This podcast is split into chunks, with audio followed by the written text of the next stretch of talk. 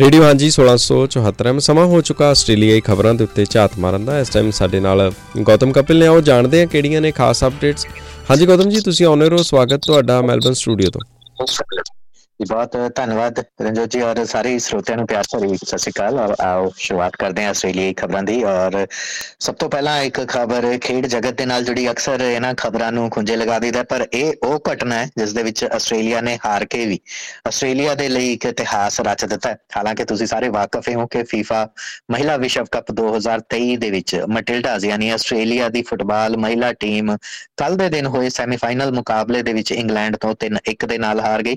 ਪਰ ਇਸ ਨੂੰ 3-1 ਦੇ ਨਾਲ ਹਾਰ ਨਹੀਂ ਮੰਨੀ ਜਾਂਦੀ ਉਧਰ ਸੈਮ ਕਰ ਜਿਸ ਦੀ ਕਿਤੇ ਨਾ ਕਿਤੇ ਜੜ ਜਾ ਕੇ ਭਾਰਤ ਦੇ ਨਾਲ ਜੁੜਦੀ ਹੈ 63ਵੇਂ ਮਿੰਟ ਦੇ ਵਿੱਚ ਇੱਕ ਗੋਲ ਕਰਦੀ ਹੈ ਔਰ ਪੂਰਾ ਆਸਟ੍ਰੇਲੀਆ ਉਹਨਾਂ ਦੇ ਨਾਲ ਝੂਮ ਉੱਠਦਾ ਹੈ ਔਰ ਇੱਕ ਉਮੀਦ ਵੀ ਵੱਜਦੀ ਹੈਗੀ ਹੈ ਪਰ ਉਸ ਤੋਂ ਬਾਅਦ ਫਿਰ 71ਵੇਂ ਤੇ 86ਵੇਂ ਮਿੰਟ ਦੇ ਵਿੱਚ ਇੰਗਲੈਂਡ ਦੀ ਤਰਫ ਤੋਂ ਬੈਕ ਟੂ ਬੈਕ ਦਾਗੇ ਗਏ ਦੋ ਗੋਲਸ ਆਸਟ੍ਰੇਲੀਆ ਨੂੰ ਪਿਛਾਂ ਤੱਕ ਦਿੰਦੇ ਨੇ ਔਰ ਸਟੇਡੀਅਮ ਆਸਟ੍ਰੇਲੀਆ 올림픽 ਪਾਰਕ ਸਿਡਨੀ ਦੇ ਵਿੱਚ ਖੇਡੇ ਗਏ ਇਸ ਮੈਚ ਦੇ ਅੰਦਰ ਆਖਰੀ ਜਿਹੜੇ 8 ਮਿੰਟ ਨੇ ਉਹ ਆਸਟ੍ਰੇਲੀਆ ਦੇ ਕੋਲੋਂ ਖੋ ਕੇ ਲੈ ਜਾਂਦਾ ਹੈ ਇੰਗਲੈਂਡ ਤੇ ਫਿਰ ਉਸ ਤੋਂ ਬਾਅਦ ਜੋ ਵੀ ਹੋਇਆ, ਉਹ ਇੱਕ ਇਤਿਹਾਸ ਬਣ ਗਿਆ। ਖੈਰ, ਇਸ ਮਾਮਲੇ ਦੇ ਵਿੱਚ ਇਹ ਬਾਰ-ਬਾਰ ਗੱਲ ਕਹੀ ਜਾ ਰਹੀ ਹੈ ਕਿ ਮਹਿਲਾ ਵਿਸ਼ਵ ਕੱਪ ਫੁੱਟਬਾਲ ਦੇ ਟੂਰਨਾਮੈਂਟ ਦੇ ਵਿੱਚ ਆਸਟ੍ਰੇਲੀਆ ਦੀ ਟੀਮ ਦਾ ਸੈਮੀਫਾਈਨਲ ਤੱਕ ਪਹੁੰਚਣਾ, ਆਸਟ੍ਰੇਲੀਆ ਦੇ ਲਈ ਫੁੱਟਬਾਲ ਖੇਡ ਨੂੰ ਲੈ ਕੇ ਇੱਕ ਬੇहद ਮਹੱਤਵਪੂਰਨ ਹੈ।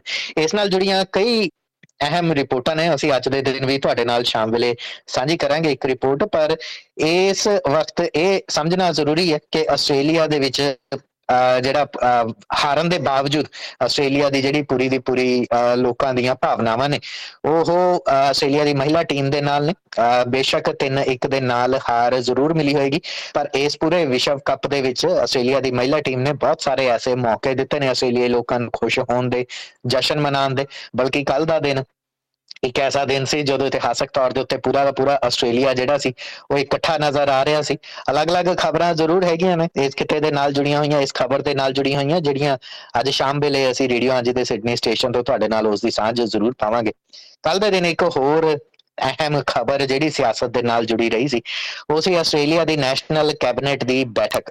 ਪ੍ਰਧਾਨ ਮੰਤਰੀ ਹਾਲਾਂਕਿ ਸ਼ਾਮ ਵੇਲੇ ਜਿਹੜਾ ਸੀ ਸਟੇਡੀਅਮ ਦੇ ਵਿੱਚ ਮੌਜੂਦ ਸਨ ਮਟਿਲਡਾਸ ਨੂੰ ਚੀਅਰ ਅਪ ਕਰ ਰਹੇ ਸਨ, ਪਰ ਦੁਪਹਿਰ ਵਿੱਚ, ਦੁਪਹਿਰ ਦੇ ਵੇਲੇ ਜਦੋਂ ਉਹ ਨੈਸ਼ਨਲ ਕੈਬਨਿਟ ਦੀ ਬੈਠਕ ਕਰ ਰਹੇ ਸੀ ਬ੍ਰਿਸਬੇਨ ਦੇ ਵਿੱਚ ਬੈਠ ਕੇ, ਉਸ ਵਕਤ ਉਹ ਅਲੱਗ-ਅਲੱਗ ਸੂਬਿਆਂ ਦੇ ਜਿਹੜੇ ਪ੍ਰੀਮੀਅਰ ਸਨ ਉਹਨਾਂ ਦੇ ਨਾਲ ਮੱਥਾ ਖਪਾਈ ਇਸ ਗੱਲ ਦੇ ਉੱਤੇ ਕਰ ਰਹੇ ਸੀ ਕਿ ਇਸ ਗੱਲ ਦੇ ਲਈ ਰਾਜ਼ੀ ਕਰ ਲਿਆ ਜਾਵੇ ਕਿ ਜਿਹੜਾ ਹਾਊਸਿੰਗ ਕ੍ਰਾਈਸਿਸ ਆਸਟ੍ਰੇਲੀਆ ਦੇ ਵਿੱਚ ਚੱਲ ਰਿਹਾ ਹੈ ਉਸ ਨੂੰ ਕਿਵੇਂ ਦੂਰ ਕੀਤਾ ਜਾ ਸਕਦਾ ਹੈ। ਆਖਰਕਾਰ ਇਸ ਗੱਲ ਦੇ ਉੱਤੇ ਸਹਿਮਤੀ ਬਣੀ ਕਿ ਅਗਲੇ 5 ਸਾਲਾਂ ਦੇ ਵਿੱਚ 1.2 ਮਿਲੀਅਨ ਘਰ ਜਿਹੜੇ ਨੇ, ਯਾਨੀ 12 ਲੱਖ ਦੇ ਆਸ-ਪਾਸ ਘਰ ਜਿਹੜੇ ਨੇ, ਉਹ ਆਸਟ੍ਰੇਲੀਆ ਦੇ ਵਿੱਚ ਬਣਾਏ ਜਾਣ। ਕਿਵੇਂ ਬਣਨਗੇ? ਸਰਕਾਰ ਇਸ ਦੇ ਵਿੱਚ ਕੀ ਰੋਲ ਹੋਏਗਾ?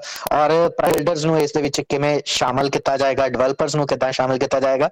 ਇਹ ਇੱਕ ਬਹੁਤ ਵਿਸਤਾਰਤ ਢਾਂਚਾ ਹੈ, ਜਿਸ ਦੀ ਆਉਣ ਵਾਲੇ ਦਿਨਾਂ ਦੇ ਵਿੱਚ ਆਸਟ੍ਰੇਲੀਆ ਸਰਕਾਰ ਜਾਣਕਾਰੀ ਸਾਂਝੀ ਕਰ ਸਕਦੀ ਹੈ। ਪਰ ਇਸ ਗੱਲ ਤੋਂ ਮੁਨਕਰ ਨਹੀਂ ਹੋਇਆ ਜਾ ਸਕਦਾ ਕਿ ਆਸਟ੍ਰੇਲੀਆ ਦੇ ਵਿੱਚ ਹਾਊਸਿੰਗ ਕ੍ਰਾਈਸਿਸ ਦੇ ਨਾਲ-ਨਾਲ ਰੈਂਟਲ ਕ੍ਰਾਈਸਿਸ ਇਸ ਵਕਤ ਚੱਲ ਰਿਹਾ ਯਾਨੀ ਕਿ ਰੈਂਟਲ ਕੀਮਤਾਂ ਜਿਹੜੀਆਂ ਨੇ, ਆਸਟ੍ਰੇਲੀਆ ਦੇ ਵਿੱਚ ਘਰ ਦੀਆਂ ਕਿਰਾਇਆਂ ਦੀਆਂ ਕੀਮਤਾਂ ਜਿਹੜੀਆਂ ਨੇ ਇਥੋਂ ਤੱਕ ਕਿ ਵਪਾਰਕ ਅਦਾਰਿਆਂ ਦੀਆਂ ਕਿਰਾਇਆਂ ਦੀਆਂ ਕੀਮਤਾਂ ਵੀ ਲਗਾਤਾਰ ਵਧ ਰਹੀਆਂ ਨੇ। ਇੱਥੇ ਇਹ ਵੀ ਦੱਸ ਦਈਏ ਕਿ ਆਸਟ੍ਰੇਲੀਆ ਦੀ ਸਰਕਾਰ ਨੇ, ਜਿਹੜੀ ਮੌਜੂਦਾ ਲੇਬਰ ਪਾਰਟੀ ਦੀ ਸਰਕਾਰ ਹੈ, ਇਹ ਪਹਿਲਾਂ ਹੀ ਇਹ ਪਿਛਲੇ ਸਾਲ ਕਹਿ ਚੁੱਕੀ ਸੀ ਕਿ ਆਸਟ੍ਰੇਲੀਆ ਦੇ ਵਿੱਚ 10 ਲੱਖ ਘਰ ਬਣਾਏ ਜਾਣੇ ਨੇ। ਸੋ ਹੁਣ ਨਵਾਂ ਨੈਸ਼ਨਲ ਬੈਠਕ ਦੇ ਜਿਹੜੀ ਕੈਬਨਿਟ ਦੀ ਬੈਠਕ ਹੋਈ ਹੈ, ਉਸ ਦੇ ਵਿੱਚ ਕੀ ਹੋਇਆ? 2 ਲੱਖ ਘਰ ਹੋਰ ਜੋੜੇ ਜਾਣੇ ਇਸ ਸੂਚੀ ਦੇ ਵਿੱਚ। ਸੋ ਹੁਣ 12 ਲੱਖ ਹੋ ਗਈ ਹੈ ਇਸ ਦੀ ਗਿਣਤੀ।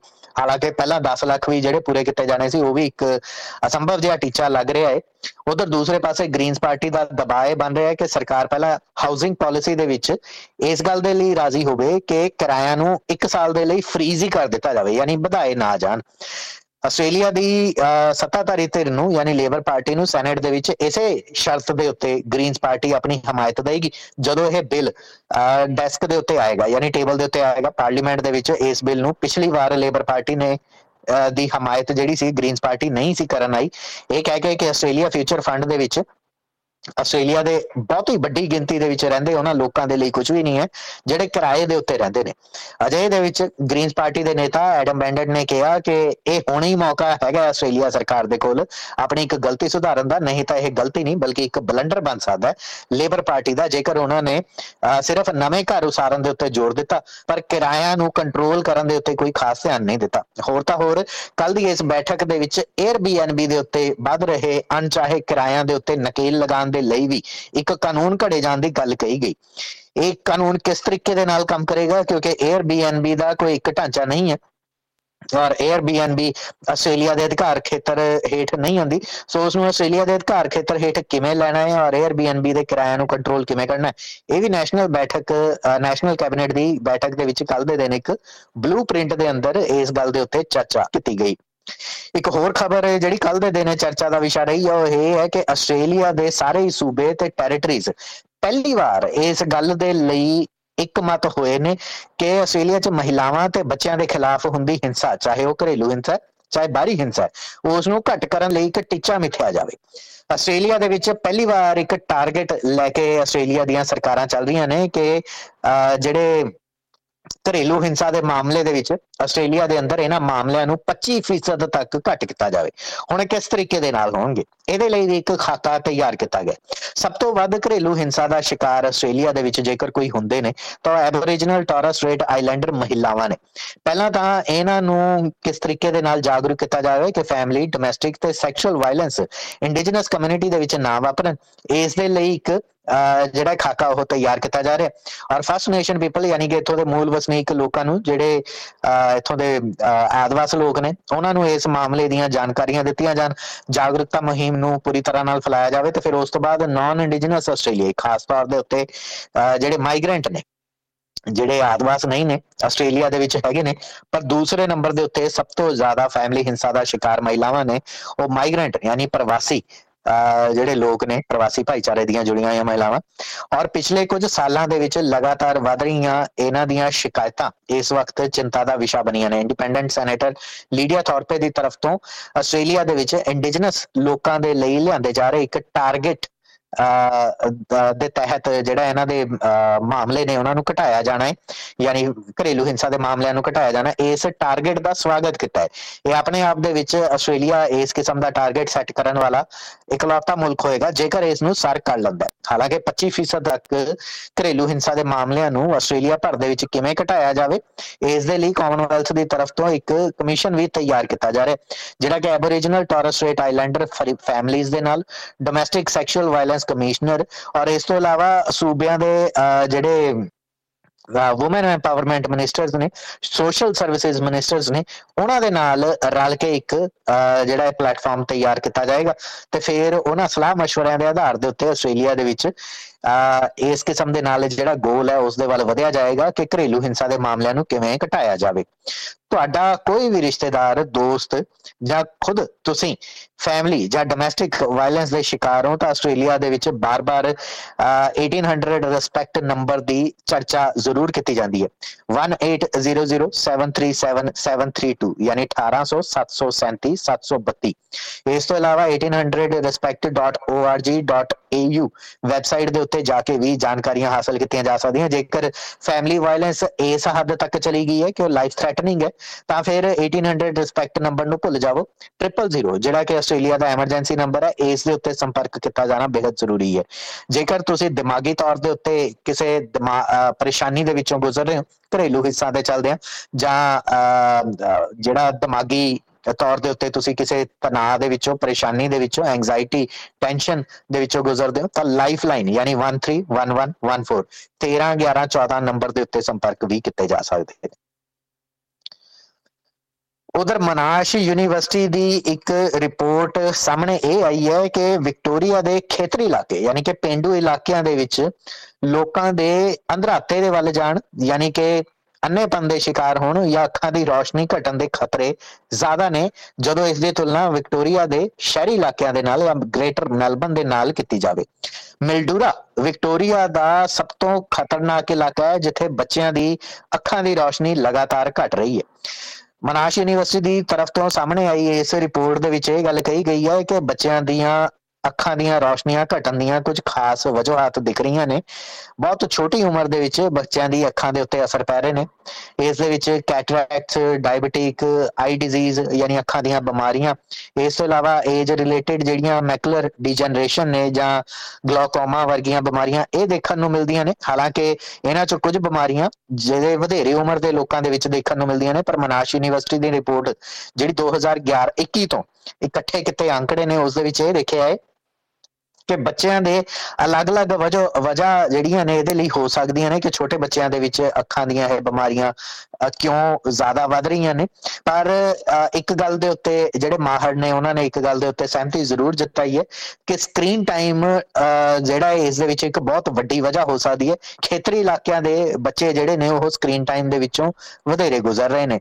ਮੈਲਬਨ ਤੋਂ ਜਿਵੇਂ ਜਿਵੇਂ ਤੁਸੀਂ ਖੇਤਰੀ ਇਲਾਕਿਆਂ ਦੇ ਵੱਲ ਜਾਂਦੇ ਹੋ, ਇਸ ਤੋਂ ਇਲਾਵਾ ਇਹਨਾਂ ਇਲਾਕਿਆਂ ਦੇ ਵਿੱਚ ਬੱਚਿਆਂ ਦੀਆਂ ਜਿਹੜੀਆਂ ਜਨਰੇਟ ਜੈਨੇਟਿਕ ਜਿਹੜੀਆਂ ਬਿਮਾਰੀਆਂ ਨੇ, ਯਾਨੀ ਇੱਕ ਜਨਰੇਸ਼ਨ ਤੋਂ ਦੂਸਰੀ ਜਨਰੇਸ਼ਨ ਦੇ ਵੱਲ, ਉਹ ਵੀ ਟ੍ਰਾਂਸਫਰ ਹੁੰਦੀਆਂ ਨੇ ਉਸ ਦੇ ਵਿੱਚ ਅੱਖਾਂ ਦੇ ਨਾਲ ਜੁੜੀਆਂ ਬਿਮਾਰੀਆਂ ਵੀ ਸ਼ਾਮਲ ਨੇ।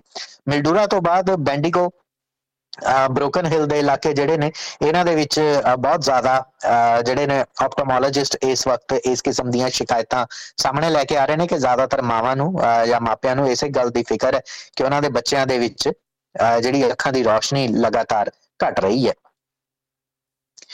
ਕੱਲ ਦੇ ਦਿਨ ਮਟਿਲਡਾਸ ਦਾ ਜਿਹੜਾ ਮੈਚ ਸੀ ਇੰਗਲੈਂਡ ਦੇ ਨਾਲ, ਇਸ ਮਾਮਲੇ ਦੇ ਵਿੱਚ ਕੱਲ ਦੇ ਦਿਨ ਦੋ ਥਾਵਾਂ ਦੇ ਉੱਤੇ ਅਨਸੁਖਾਵੀਆਂ ਘਟਨਾ, ਹਾਲਾਂਕਿ ਕੋਈ ਜਾਨਲੇਵਾ ਘਟਨਾ ਨਹੀਂ ਵਾਪਰੀ, ਪਰ ਮੈਲਬਨ ਦੇ ਫੈਡਰੇਸ਼ਨ ਸਕੁਅਰ ਦੇ ਵਿੱਚ ਜਿਵੇਂ ਹਜ਼ਾਰਾਂ ਦੀ ਗਿਣਤੀ ਦੇ ਵਿੱਚ ਲੋਕ ਇਕੱਠੇ ਹੋਏ ਸਨ, ਇੱਥੇ ਬਹੁਤ ਵਾਰ ਜਿਹੜੀ ਇੱਕ ਅਨਸੁਖਾਵੀ ਘਟਨਾ ਹੁੰਦੇ ਹੁੰਦੇ ਜਿਹੜੀ ਹੈ ਰਹਿ ਗਿਆ, ਬਚਾਅ ਹੋ ਗਿਆ।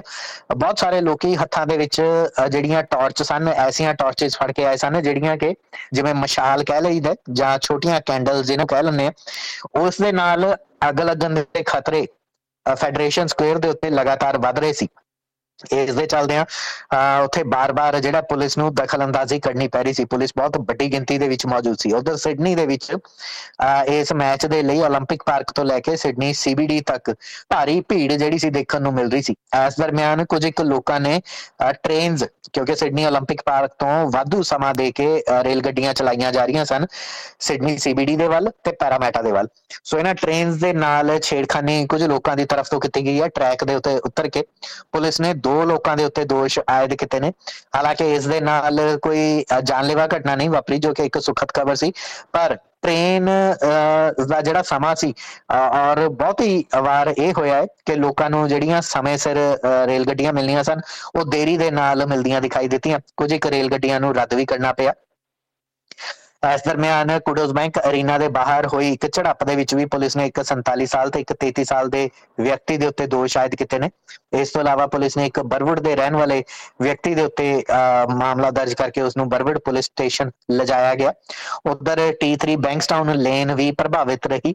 ਬਹੁਤ ਜ਼ਿਆਦਾ ਜਿਹੜੇ ਬੈਂਕਸਟਾਊਨ ਵੱਲ ਜਾਣ ਵਾਲੇ ਲੋਕ ਸਨ, ਉਹਨਾਂ ਨੂੰ ਖੱਜਲ ਖੁਆਰ ਹੋਣਾ ਪਿਆ। ਕੱਲ ਦੇ ਦਿਨ ਜਿਹੜੇ ਸਿਰਫ ਪਬਲਿਕ ਟਰਾਂਸਪੋਰਟ ਦੇ ਉੱਤੇ ਨਿਰਭਰ ਸਨ ਔਰ ਵੱਡੀਆਂ ਕਤਾਰਾਂ ਜਿਹੜੀਆਂ ਸਨ, ਭਾਰੀ ਭੀੜਾਂ ਜਿਹੜੀਆਂ ਸਨ ਸਿਡਨੀ ਦੇ ਅਲੱਗ-ਅਲੱਗ ਸਟੇਸ਼ਨਸ ਦੇ ਉੱਤੇ ਮਡਿਲਡਾਸ ਦੇ ਮੈਚ ਮੁੱਕਣ ਤੋਂ ਬਾਅਦ ਦੇਖਣ ਨੂੰ ਮਿਲੀਆਂ।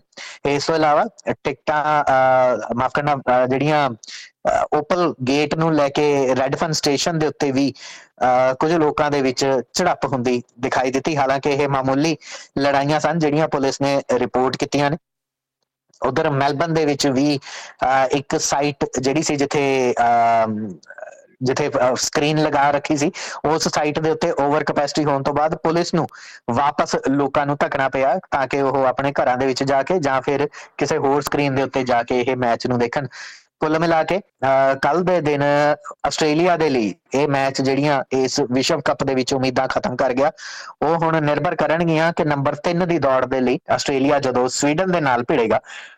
ਤਾਂ ਉਦੋਂ ਮਟਿਲਡਾਸ ਯਾਨੀ ਆਸਟ੍ਰੇਲੀਆ ਦੀ ਮਹਿਲਾ ਫੁੱਟਬਾਲ ਟੀਮ ਕੀ ਸਥਾਨ ਖੱਟ ਕੇ ਜਾਂਦੀ ਹੈ? ਹਾਲਾਂਕਿ ਜੇਕਰ ਰੈਂਕਿੰਗ ਦੇ ਮਾਮਲੇ ਦੇ ਵਿੱਚ ਗੱਲ ਕਰੀਏ ਤੇ ਪਲੇਅਰਸ ਦੀ ਮੌਜੂਦਾ ਸਥਿਤੀ ਨੂੰ ਦੇਖਦੇ ਹੋਏ ਗੱਲ ਕਰੀਏ ਤਾਂ ਆਸਟ੍ਰੇਲੀਆ ਟੀਮ ਦੀ ਸਥਿਤੀ ਸਵੀਡਨ ਤੋਂ ਕਾਫੀ ਮਜ਼ਬੂਤ ਨਜ਼ਰ ਆਉਂਦੀ ਹੈ। ਉਧਰ ਐਤਵਾਰ ਦੇ ਦਿਨ ਇਸੇ ਮਹਿਲਾ ਵਿਸ਼ਵ ਕੱਪ ਦਾ ਫਾਈਨਲ ਮੁਕਾਬਲਾ ਜਿਹੜਾ ਹੈ, ਉਹ ਸਪੇਨ ਬਨਾਮ ਹੁਣ ਇੰਗਲੈਂਡ ਖੇਡਿਆ ਜਾਣਾ ਹੈ, ਜਿਸ ਦੇ ਵਿੱਚ ਹਰ ਕੋਈ ਆਪੋ ਆਪਣੀ ਟੀਮ ਦੀ ਹਮਾਇਤ ਜ਼ਰੂਰ ਕਰ ਰਿਹਾ ਹੈ। ਵੈਸੇ ਇਸ ਟੂਰਨਾਮੈਂਟ ਦੇ ਨਾਲ ਜੁੜੀਆਂ ਲਗਾਤਾਰ ਖਬਰਾਂ ਅਸੀਂ ਆਪਣੇ ਸੋਸ਼ਲ ਮੀਡੀਆ ਪੇजेस ਦੇ ਉੱਤੇ ਸਾਂਝੀਆਂ ਕੀਤੀਆਂ ਨੇ।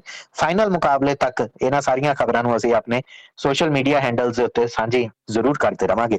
ਫਿਲਹਾਲ ਇਸ ਬੁਲੇਟਿਨ ਦੇ ਵਿੱਚੋਂ ਦੇ ਇਜਾਜ਼ਤ, ਧੰਨਵਾਦ।